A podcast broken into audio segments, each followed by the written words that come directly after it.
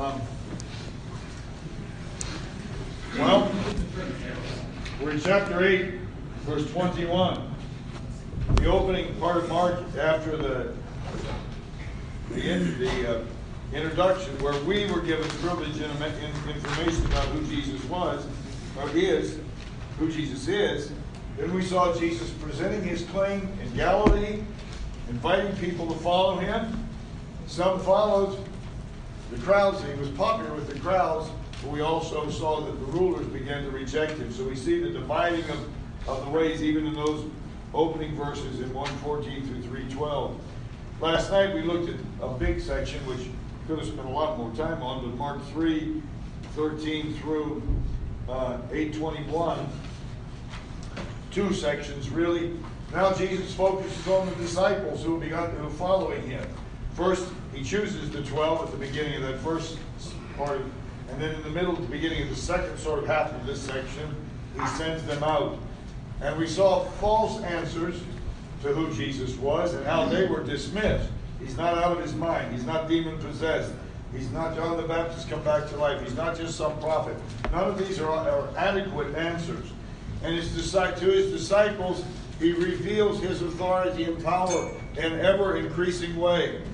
Of course, one of the, uh, in, in, sort of the heart of the first half of, of this major central section is, is casting out the legion of demons in a very unclean and ungodly place, demonstrating that he is not only uh, acts with the authority of God, but he is with all power over evil spirits, and he is the restorer of sanity. Um, then in the second section, it goes even further with his disciples because he feeds the multitude in the wilderness as God felt it fed Israel of old. He, like Yahweh of old, walks on the sea, but we see them not getting it, not catching on. They seem to be so obtuse. They're almost as bad as the Pharisees. They're not getting it before we're too critical of them. Remember what they're having to get their minds around. Amen. That Jesus is the God man. That he's a human being who is actually God come in the flesh, 100%, 100%. And he's acting like God. And it's hard to get their minds around this, this, this person. But, you know, and, the Christian faith, by the way, does not believe in the incarnation because of some uh, philosophy. We don't believe in the incarnation because it's a logical deduction. The Christian church has always believed in the by the incarnation. I mean that the Son of God became a human being without ceasing to be the Son of God. 100% Son of God, 100% human being. And um, don't ever be deceived, he is still that. It is as the God man that he has his place at the, at the right hand of the Father. He did not leave his humanity behind, or else we would have no salvation. We would have, we, but he has joined us forever to the blessed Trinity. And so, uh, the Christian faith believes that because nothing else would explain the Jesus whom the disciples encountered. Mm-hmm. Um, it was an empirical thing. Nothing else would explain it, and it is at the heart of our salvation. Without it, our salvation is vain. And so here they they're beginning to get that idea. I'm going to. I know we have the. We're, we're starting here um, at verse 22, but I'm that the blind man had been saying that you know that event. I'm not going to read it where Jesus has to take the blind man out and touch him twice. First he sees men like trees walking, and then then he's after the second touch he's he's clarified he can see. Um, We'll mention that again in a minute. This section is bounded, by the way, by the two blind men. The healing of the two blind men. This one, the second touch guy, and then blind Bartimaeus is the conclusion of it at the end. But I want to look straight at Peter's confession here, beginning verse 27. Each of these sections has begun with, back in chapter uh, 1, with the uh, verse uh, 16, with the calling of the first four disciples. Then chapter um, uh, 3, verse um, 13, when, when we, Jesus moves from a general invitation to everyone focusing on the disciples, we have the choosing of the 12. In chapter 6, then in chapter, verse 6 and 7, we have the sending out of the 12. And now we have Jesus questioning the 12.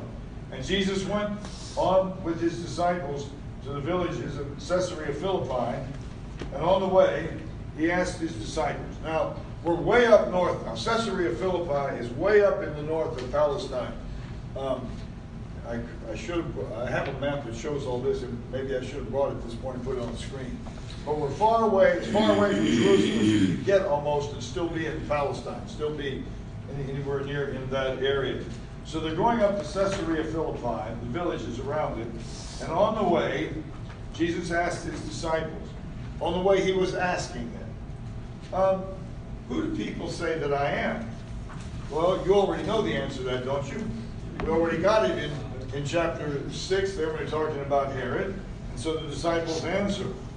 Um, they told him, John the Baptist, and others say Elijah, and others say one of the prophets. Of course, these are all resurrected or come back to life. After moving that aside, then he said, and he said to them, now we come to the question, it comes in full expression. but you, you have been with me. You've been pretty obtuse recently. You have been with me. You have seen. You have borne witness to who I am. But you, who do, who do you say that I am? Um, and of course, Peter answers for him and says, You are the Christ. In Matthew's gospel, it ends, the Son of the living God. Um, I know Peter doesn't have it fully yet. They don't have it, but they're in the right direction. They know that Jesus is like no one else. He is the Christ. There's never been another Christ, the promised one who was to come, the, the Spirit anointed one. And they, they, even if they don't fully realize what Son of God means, they know that there is none other like this. Peter confesses it. You know, in a little bit, in a, in a few verses, we have the uh, the transfiguration up on the mountain, and there God adds to this in the sense that you remember the words of the Lord, of God there to the three disciples, Peter, well, to the people who were there, but it's, it's Peter, James, and John with Jesus, where he, when he says, "This is my beloved Son." Listen to him, reinforcing and enlarging what Peter has said here. But Peter's getting it right. He's coming in the right direction. Finally, it's like they're so obtuse. Phew! They, they got it. They didn't think you'd ever get it. They're, they're moved in the right direction, and Jesus affirms that. And, and he says, "You, uh, um, Jesus, Jesus uh, tells them now, don't don't you tell anyone about him, um, and because he wasn't ready yet." for the people who didn't know him as well as the disciples to tell them this, because you know they would think he was. They heard Messiah. They said, "Let's get an army and overthrow the Romans," and that's not what what this is all about. So much is that not what it's all about that he immediately begins to tell them what it is about. Mm-hmm. He is the Christ, okay, and he says, "Now what does that mean?" And what does he tell them it means? In verses thirty-one and following. He has to be crucified. To be the Christ means he's going to the cross. And he began to teach them the Son of Man, that term again we talked about yesterday, must suffer many things. And this is the first of three passion predictions. And be rejected by the elders and the chief priests and the scribes and be killed. And after three days rise again. and he said this plainly. And you can imagine how all the disciples stood there almost with their mouths open. Peter, Peter's the one who speaks, you know. Took him, Peter takes him aside. It's like Jesus, it's like you have the image of Peter pulling Jesus aside. And he's going to instruct Jesus here. That's always a dangerous thing to do. But said Peter, but Peter took, takes him aside. Um, and began to rebuke him, tell him, no, this is not the way it's going to be done. And what does Jesus say? Get behind me, Satan, for you are uh, you are setting your mind on not on the thing you are not setting your mind on the things of God, but on the things of man, on the human way of doing things. Now you need to realize Jesus is not simply being abusive by saying, "Get behind me, Satan." He is this is a very appropriate statement for him here because Peter is acting as the agent of Satan with, this, with these words. You know, this is the temptation back in the garden. I mean, back in the wilderness to start with, when Jesus is there. What we don't have the details of it in Mark, but in the other Gospels, what is Satan tempting Jesus to do? In every one of those temptations, he's tempting. He begins with, "If you're the Son of God, do this." He's tempting him to fulfill the role of the Son of God as he, in a human way, instead of in obedience to the Father. At every point, it's do it your way, Jesus. Do it the easy way, Jesus. And it'll work out, Jesus. Do it the easy way. And Jesus continually returns the answer to him in one way or another that to be the Son of God means to obey the Father and to take the way of the cross. That's from, from, from the temptation in the wilderness. It will be the same temptation that happens in the garden, uh, uh, uh, the Garden of Gethsemane. Um, yes, Jesus has made the decision, made the commitment to, to live in obedience to the Father as the Son of God. Made it before, probably, but certainly a temptation in the wilderness to begin with, at the beginning of his ministry. The course of direction has been settled. But, you know, in, in, in, in, in, in the garden, he is not merely, I mean, he's not merely facing the horror of crucifixion. And you have to realize, none of us really, really can get the horror of the crucifixion. I heard someone say, well, our equivalent would be the electric chair. No, it wouldn't.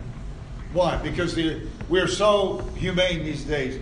The electric chair, the lethal injection are, are instant, painless, more or less, and private. There's no public display or anything of the kind. The cross was intended to be long, drawn out, painful, and utterly shameful, exposed naked in the most prominent place near the town where everybody walked by and could see you. The, the Romans, the point was to crucify people where, people, where they would be seen. Um, and for a long, slow, and shameful death with your naked body hanging there where everybody could gawk at it. Um, as modern people, we can never really grasp what the verse in Hebrews, the, the effect of the verse in Hebrews had on, the, on, mm. on those first century Christians when it said he endured the cross, despising the shame. We have nothing anywhere near equivalent to the shame of the cross. There's nothing that our imagination can grasp that will take us there. Um, so if Jesus in the garden, even though he had made that commitment as the Son of God, he, he's facing, but he's not facing merely all the pain and shame of a public crucifixion. Other people had faced that. He's facing that, but he's in doing so, he's also facing bearing the sin of the world upon the cross and having to endure whatever he had to endure when he cried out, My God, my God, why have you forsaken me? If he had not struggled in the garden, his humanity would have been so different from mine that you couldn't have called it the same thing. Yeah. Um, and so, but Satan right here is presenting Jesus, I mean, Peter right here is presenting Jesus with the same temptation.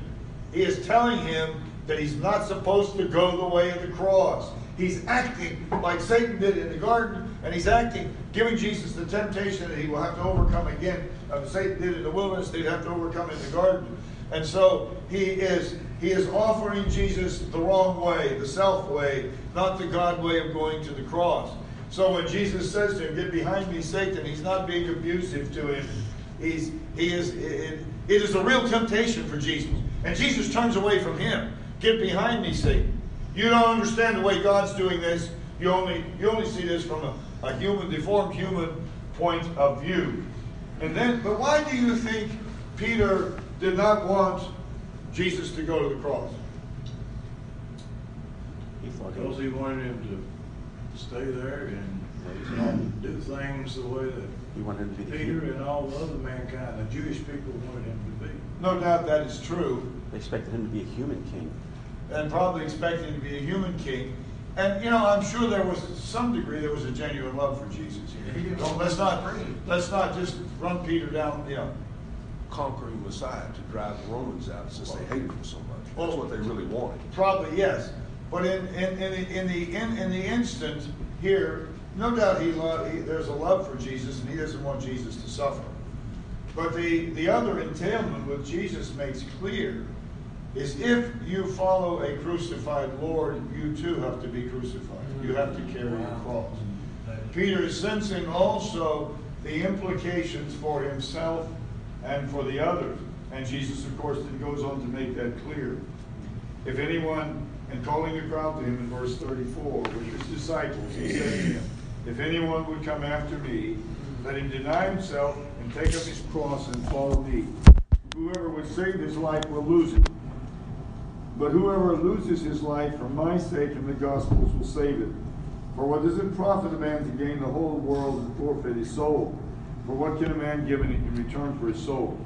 Whoever is ashamed of me and of my words in this adulterous and sinful generation, of him the Son of Man also will be ashamed when he comes in the glory of his Father with the holy angels. And he goes on, truly I say to you, some standing here won't see death until they see the glory. He come- coming with power. That's fulfilled, of course, immediately in the transfiguration. You may have other fulfillment too. But here, Jesus makes it the, the, the implication of following the crucified Lord clear. Now, a couple things here I want us to see clearly. Jesus doesn't do that until they've come to recognize him as the Messiah. He's taken all this time walking with Jesus. They were attracted to him at the beginning. Whatever information they had about him, we had what we had from the prologue. But whatever, when Jesus called those first four disciples and they began to follow, as he called Levi and the others came, they were attracted to him at the beginning. They left their old their old way of life and they began to follow him. They've been coming along with him, even all their ups and downs and struggles.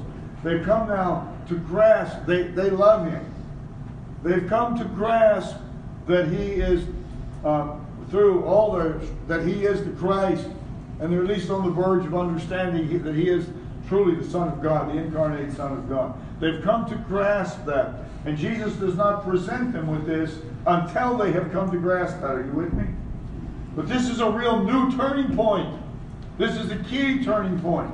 Now they're following him, they've come to grasp him. This is the reason why I had to sing the one verse of I have decided to follow Jesus. Because they had already decided to follow Jesus. They had been doing it and they'd come to this place. On them, now they're finding out what following Jesus means. You've decided you've been following me, Jesus says. Yes, you have. Now I'm going to tell you what that means. I'm going to the cross. I'm going to suffer. He also says, of course, on the third day I'm going to rise. That goes over their head. They don't have any background for that. You know, he says it, but it's just like that, that they don't get they don't focus on that. They hear suffering. They hear crucifixion. They hear rejection by the rulers and so forth. And and Jesus and so you are now I'm calling on you to die. Uh oh. I can't turn back. I've decided to follow Jesus. I'm convinced this is who he is. We've been walking with him, we've seen him, we've come to this conclusion, we're convinced. We don't want to turn back.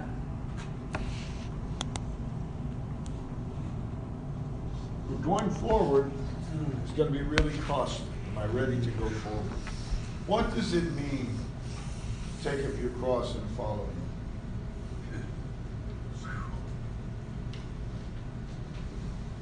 The rest of this section, until we get to the, uh, the end of uh, chapter 10, helps us to understand that mostly from a negative point of view. That is, for the most part, it shows us what not not taking up the cross looks like.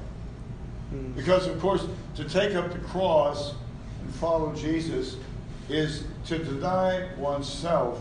Now, we need to be very clear on what that means.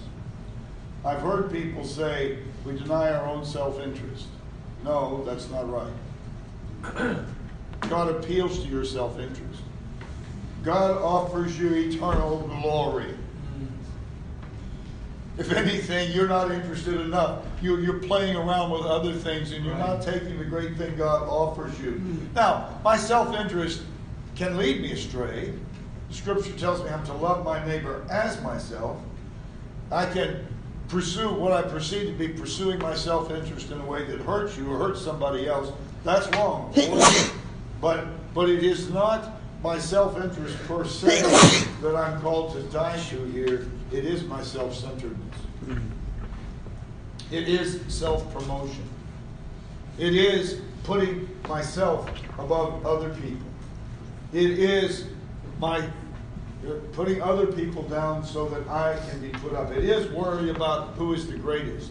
It is I, I, I, I do not die to myself when somebody else is promoted and I am not, and I have envy within my heart.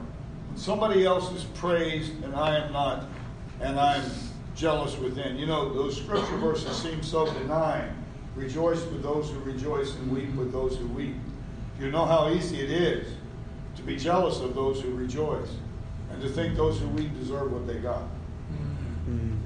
You know, um, look every man not only on his own affairs, but also on the affairs of in honor, preferring one another. That's being glad when somebody else is is praised or promoted. Or, Amen. You know, this is what is this is what is meant to be to be called to be to be dying to oneself.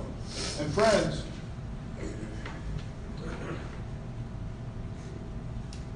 it's not going to an altar a second time, or having an emotional experience, or going around and feeling my pulse, my spiritual pulse all the time, that is the essence of what we have called sanctification. It's death to my own self centeredness. Now, God abhors um, a vacuum. There's, there can be no spiritual vacuum any more than there can be a physical vacuum.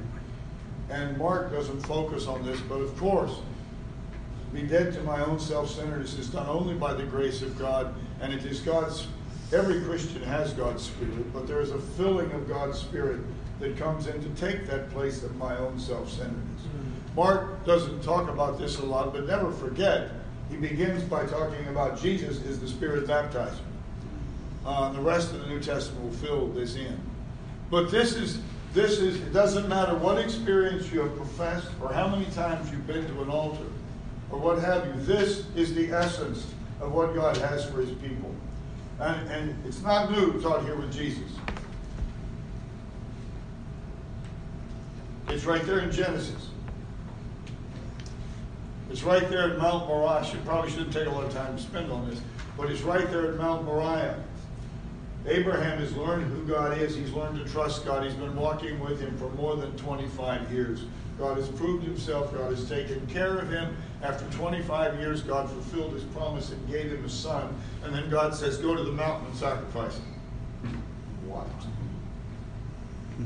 It's not only his, that he loves his son, his son is through whom God's going to fulfill the promise. But Abraham has to come to that place of complete surrender and trust in God. And, you know, it's not, it was not a test of Abraham's faith in the sense that God wanted to find out if Abraham had the faith. It is the making of Abraham's faith real.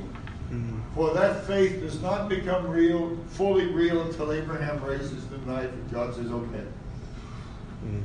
And so here, this is what we are we are called. Now, it is a call.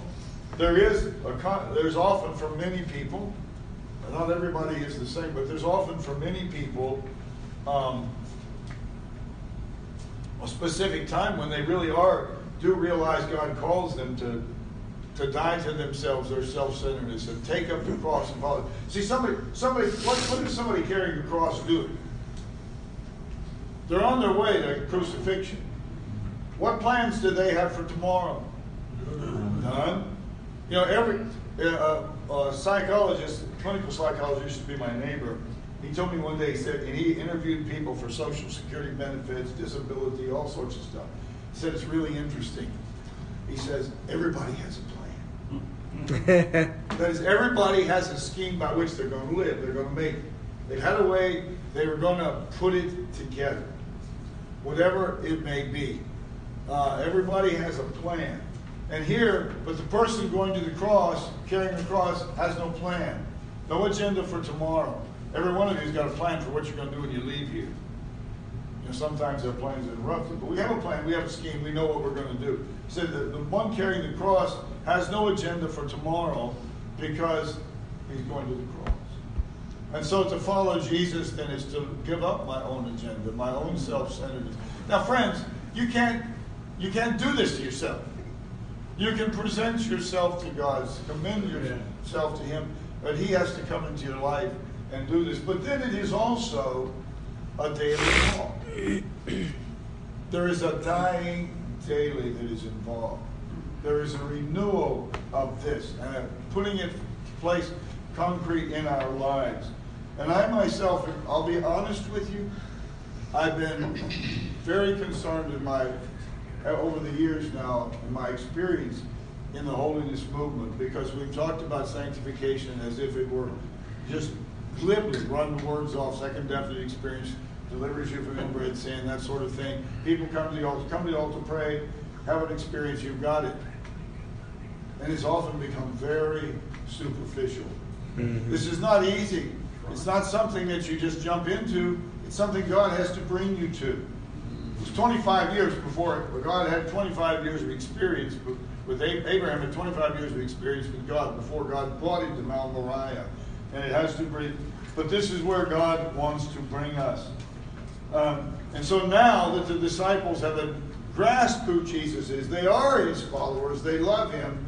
Now He says this is what is coming next.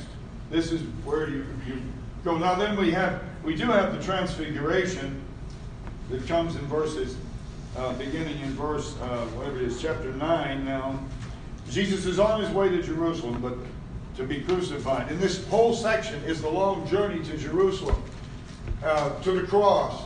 And the further you get, the more intense it gets, and the more nervous the disciples get. Um, as you can imagine, if I'd have been with him, I'd have been getting nervous too. Um, so after six days, Jesus takes them up the Mount Transfiguration.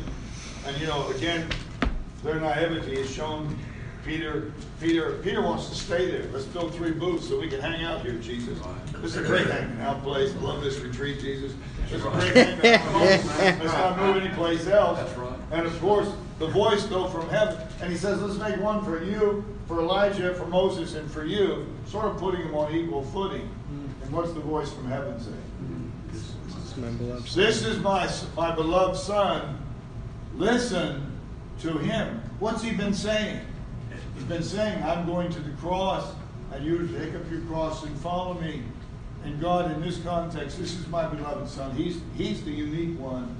Listen to him and to what he's been telling you. When you they come down from the mountain, of course, and they cannot, in verse 14 of chapter 9, and the disciples have been down there, haven't been able to cast the evil spirit out of that young boy, and Jesus does so, and so forth. Again, we see the impotence of the disciples. They have been out casting out evil spirits. But now, in the face of the cross, in the face of what they're doing, their, their, their own impotence, and Jesus comes in, of course, and does it. And, and casts out the, the, uh, the evil, the, the unclean spirit uh, from, from the boy. Um, and then in verse 30 of chapter 8, no, let me put it this way. I want to go back to the blind, the first blind man. The first blind man ty- typifies the disciples at this point. After he's had one touch, he sees the men like trees walking. And they see, they Peter has admitted, has confessed Jesus as the Messiah, the Christ, the one who is to come, the unique one. But they're still seeing, they haven't had the second touch yet. They're still seeing as men, like men with trees walking. Um, because they haven't grasped the taking up the cross and following him. As we'll see, blind, blind Bartimaeus at the end is just the opposite. Um, but here's they are the, they are the ones who, who who see who Jesus is, but like uh, as men as trees walking.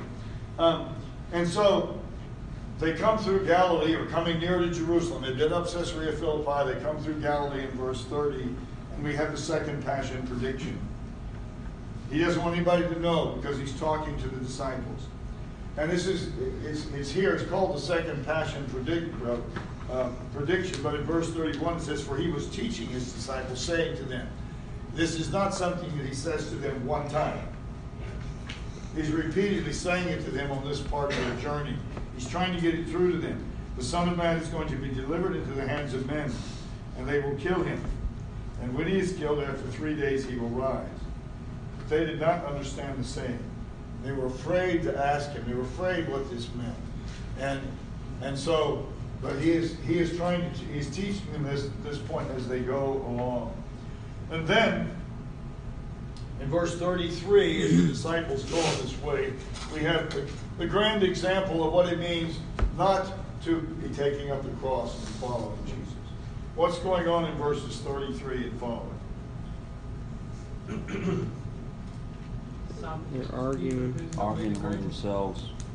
Even, even they know it's quite not, like, not the right thing to do, because they come into Capernaum and sit down, and Jesus says, uh, "What were you guys talking about as we were going along?" It's like,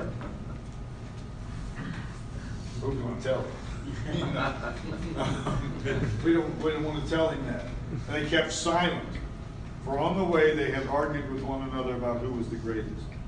He calls the twelve and he says to them, If anyone will be first, he must be last of all and servant of all. And he took a child and put him in the midst of them, taking him in his arms, he said to them, Whoever receives one such child in my name receives me. Whoever receives me receives not me, but him who sent me. Um, and so, fundamentally, one of the fundamental marks of not taking of not taking up the cross and following Jesus is to be arguing over who's the greatest. We don't have any of that in our churches, do we? I mean, how how much how many church church struggles are right over this very thing? You know, why are you criticizing other people in the church? Or why is somebody, this group criticizing this group? To cut them down because we think we're better than they are. We want to show them we're better than they are. It's the source of backbiting and much criticism. And um, almost all the contention that takes place in the church is, is the is comes from the sense of who is to be the greatest instead of an honor preferring one another. Amen. Um, uh, and really be rejoicing when someone else is promoted Amen. or is honored or is lifted up. Um, and, you know, C.S. Lewis, I have to quote him somewhere or else they wouldn't think I was here. but says that, that, that God's, God's um, goal for each of his people is to make us the kind of person that, that you could have or I could have built the grandest cathedral that the world had ever known and know it was the grandest, but take delight in it just as if someone else had built it. Mhm. I don't think any of us are going to quite get there in this life. That's the, that's that's the that's God's but that's God's ultimate goal for us in eternity. But we're supposed to be and rejoicing when the other person succeeds. Rejoice when the other person is honored. And friends, it's a if we're if we have a critical spirit of others in the church for causing that kind of thing, it is sin. Amen. It is sin, and and we are not living in a way that pleases the Lord. We are we are living as those who refuse to take up the cross and follow Jesus. And there's no alternative. There isn't any other way to follow him. There's no other road. There's no other route. You can't get off this interstate and take a local road and get around the traffic jam.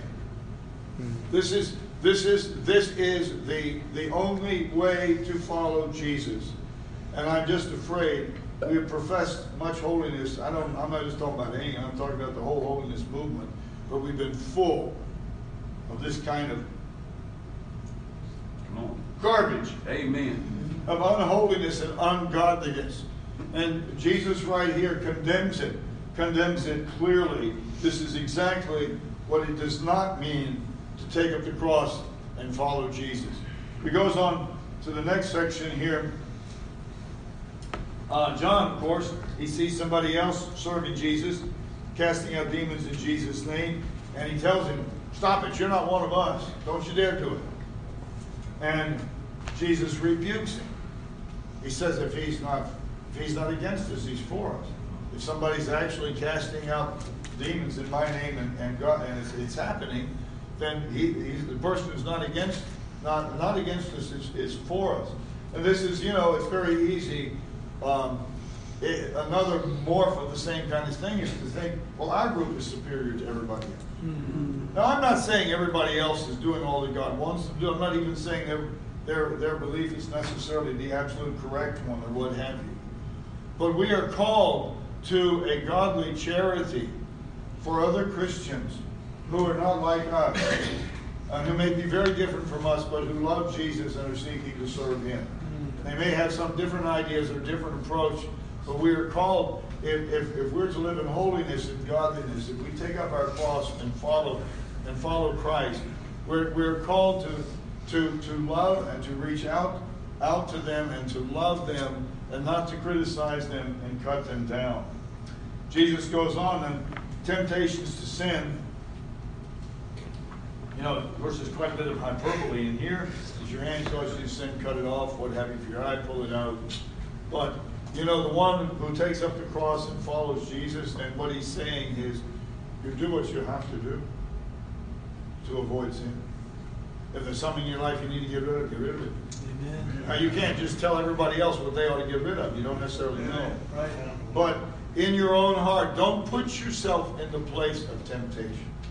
The person who's not carrying the cross um, is a temp- the temptation is to play with sin, to play with temptation anyway. I can sort of enjoy it a little bit without anything. No, Jesus says you got to be radical about this this thing, and how radical it is. You know, there's then there's Jesus begins to show there's kind of a little interlude on this journey that begins in chapter 10, verse 1. Again, it says, He left there, we're not told exactly where, he's already come to Galilee and went to the region, but he, he went, goes to the region of Judea. And then we have his teaching about divorce, uh, which the disciples feel is quite radical.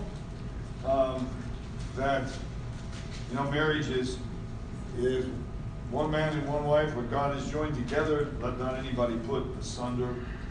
And he, he contradicts the pride of our self-centeredness by bringing the little chil- by the little children.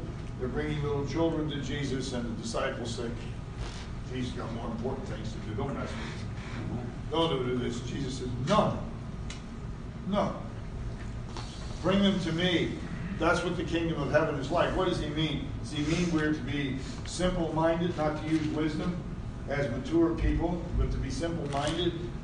No, he doesn't mean that at all. He doesn't mean we're to be foolish, but he does mean that we're to, the, the, the, the small child is, is trusting of his parents and receives and accepts. And uh, that is exactly how we are to be to God. We are to come to God as the child who trusts his parent, throwing himself upon, upon God. This is what it means to take up the cross and follow Jesus.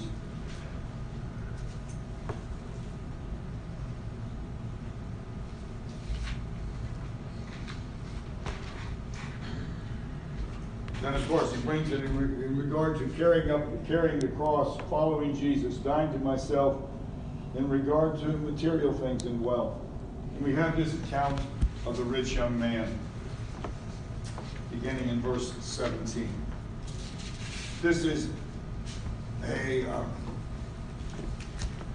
very special pa- passage in the Gospels.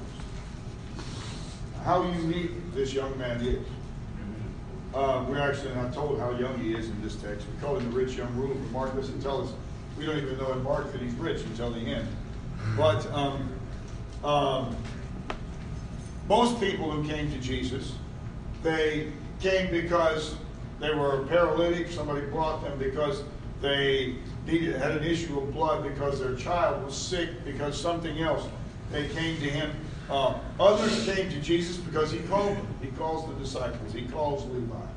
Most everybody has either come to Jesus because they have a need, or they follow Jesus because Jesus has called them. This man is neither. He does not come because he has any physical need whatsoever. And Jesus does not call him. But we see he's not, he, and uh, as he was setting out on his journey toward Jerusalem, a man came, ran up excitedly and knelt before him, verse 17, and asked him, Good teacher, what must I do to inherit eternal life? Man, he's got his values right. He's talking about the right thing, inheriting eternal, eternal life.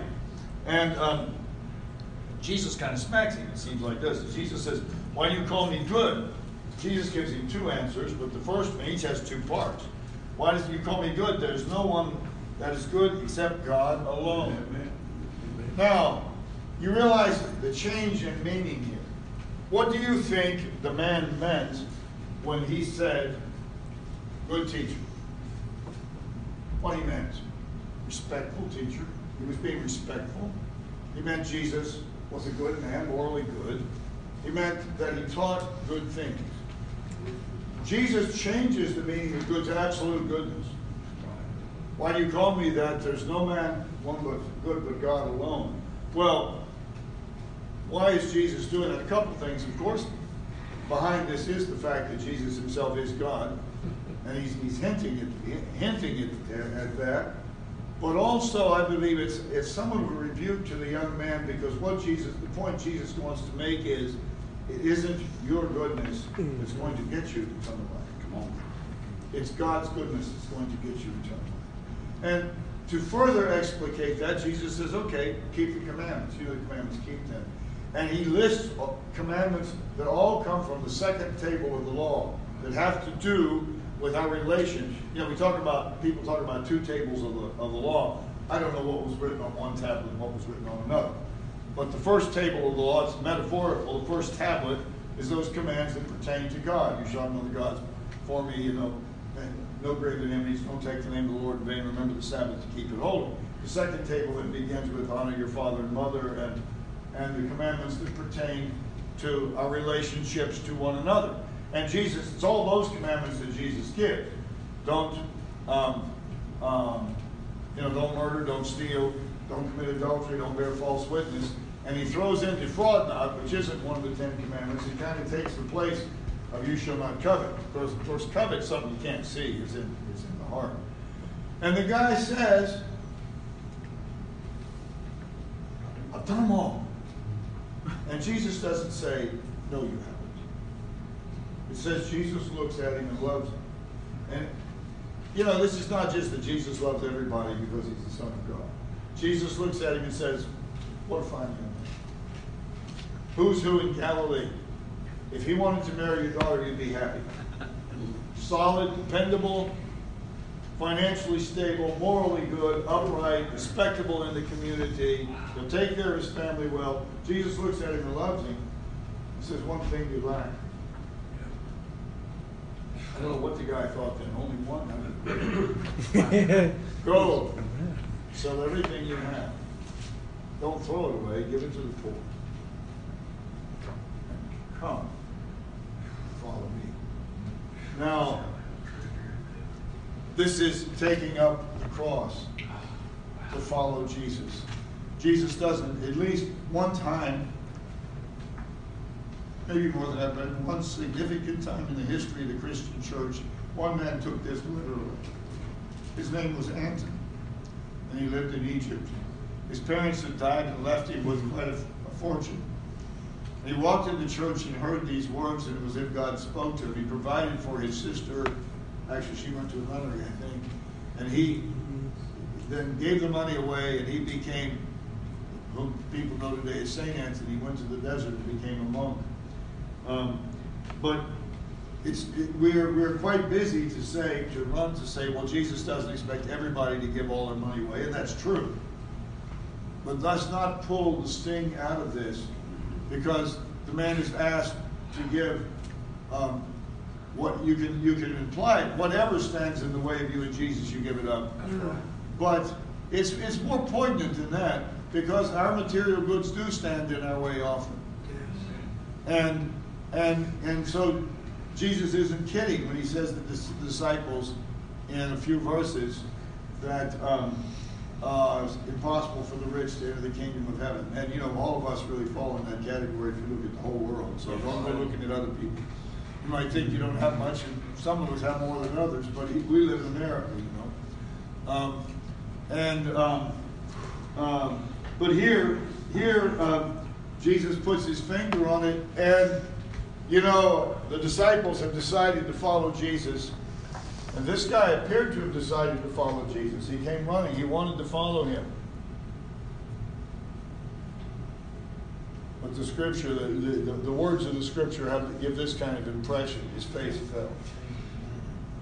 And he, I, I, I don't like, you know, I always feel when I read this passage or speak about this passage, I want it to end differently. But it ends the same every time. His face falls and he turns and runs and walks away sad. Did he not believe in Jesus? No, he still believed Jesus was a good teacher and all that. He walks away sad because he loved something else more than he loved Jesus. He wasn't willing to die to himself. So here we have. Now, then, then as we go on, we have Jesus foretelling his death third time in verse 32. And they were on the road going up to Jerusalem. Now we're getting close. We've come from Caesarea Philippi through Galilee, down uh, in the area of Judea, beyond Jordan. We're coming to, to Jerusalem. And Jesus is walking ahead of them, and they're scared now. They're amazed, they're frightened, they're following, they were following behind him. And taking the twelve again, he began to tell them what was going to happen to him, verse 33, saying, See, we are going up to Jerusalem, and the Son of Man will be delivered over to the chief priests and the scribes, and they will condemn him to death and deliver him over to the Gentiles. Man, he's getting detailed now. And they will mock him and spit on him and flog him and will kill him. And after three days he will rise. That goes over their heads again. The third time he tells them, puts it right in their face. And what happens immediately next in verse 35? Hmm. James and John. It's kind of like, what do you think, James? I don't know, John. We're getting close to Jerusalem. I think it's time to make our move. You know, we're going to be up there in Jerusalem. Things are going to come to a climax. We need to get this done. And so they come to Jesus. One of the other Gospels tell, tells us that they bring their mama to talk for them. You know, for a southern-born boy, that has that has all kind of implications. you know, you know that, that is. Mark Mark doesn't give us those those uh, those details, but um,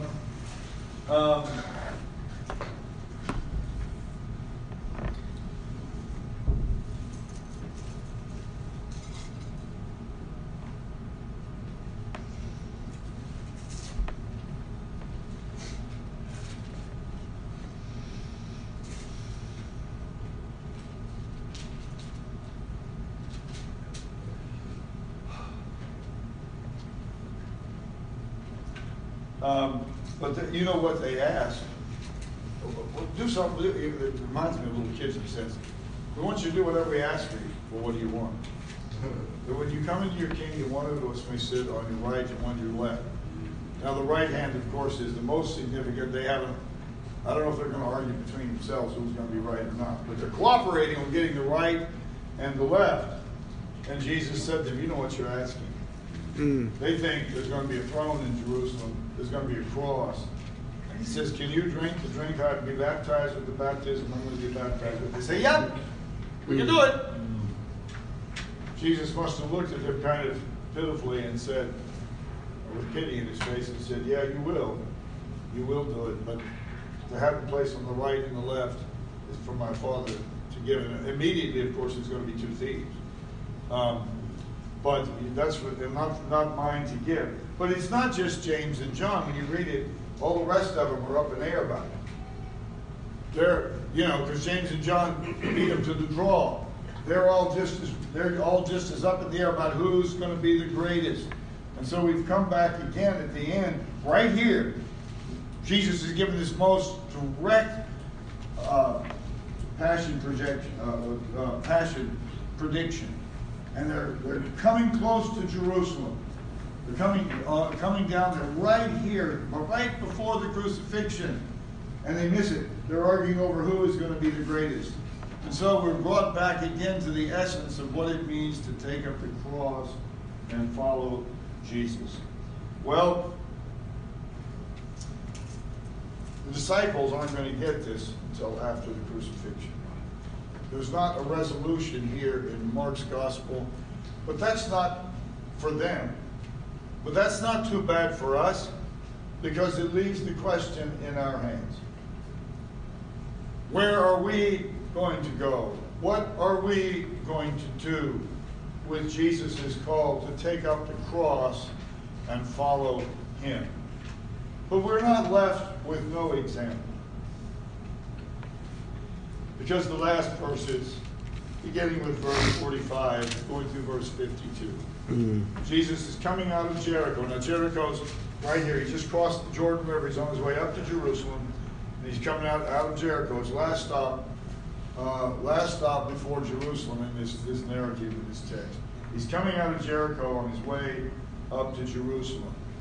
And there's a blind beggar sitting beside the road. His name is Bartimaeus, and that means son of Timaeus. And he heard that it was Jesus who was going by. And what does he do? Hmm. He identifies him. He cries out, and what does he say?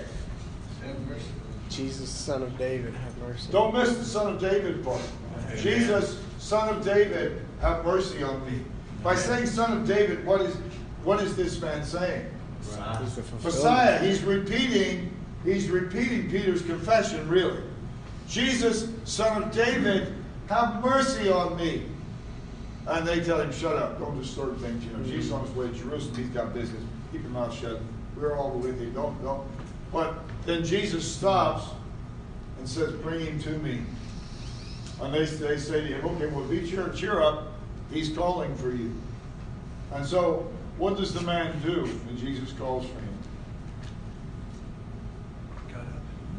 He got up, and what else? But when he got up, there's a little detail there. He, he threw off his coat. It's all he's got. Mm. He's a blind beggar. He doesn't have anything else. He's not worried about his coat now. He drops and throws off, and he comes to Jesus. What do you want me to do for you, Lord, that I might see? Mm. And so he sees. He's given his sight. And what does it say he does after that? Right at the end of this, this chapter.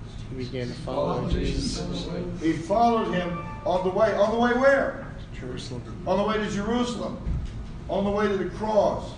And finally, blind Bartimaeus tip, typifies the one who takes up his cross and follows Jesus. Now, he has so little that it wasn't hard for him to give it up.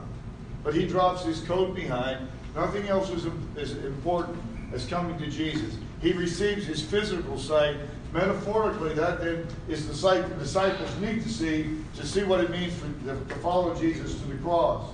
And we're told that he follows them then on the way. He represents, at least metaphorically for us, the one who does leave behind whatever it is, leave it behind and take up the cross and follow Jesus.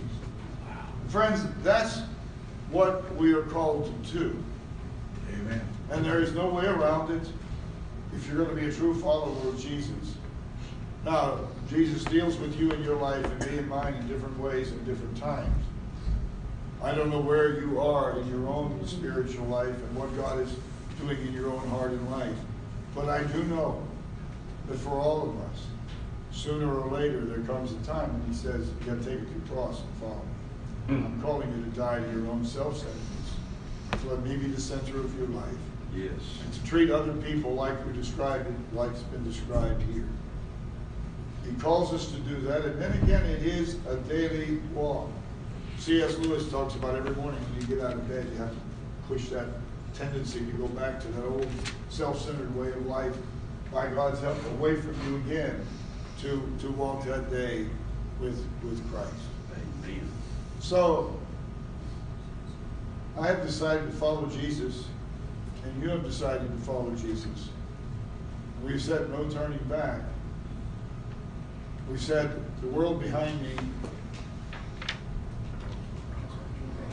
and the cross before me. That's exactly what we were called to do. We're going to ask Paul to come lead us in that song. If God has led you to pray or seek Him in any way, you, you, you do it this time. We want somebody to pray. somebody will. I will, or plenty of people around here will. Paul?